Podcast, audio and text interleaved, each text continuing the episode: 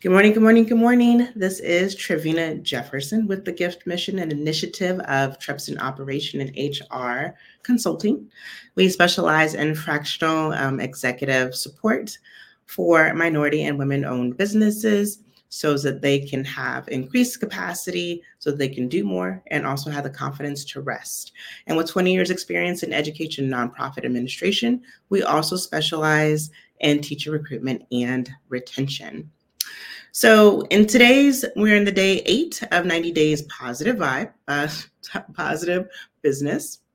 And uh, we're talking about a quote from Mr. Thomas, and I'm going to spell his last name because I'm not going to butcher how it is. It's S Z A S C. And basically, he said, clear thinking requires courage rather than intelligence. Um, and I found that to be uh, very profound sometimes it's more comfortable to fit into what the world says is normal and acceptable. It seems to be the clear path. But one of the most accepted ways to solve problems and be successful in business is to use our intelligence. That is what's acceptable. That is part of the emphasis society puts on careers and also higher education um, as we go through the educational system.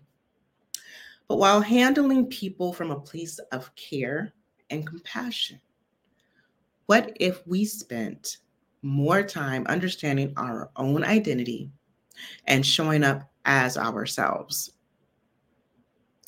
One, courage comes from being uniquely you despite judgment.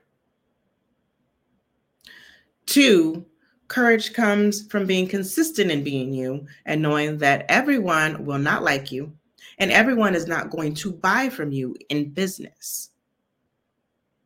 And three, courage comes from knowing you have a solid foundation. For me, that foundation is Christ.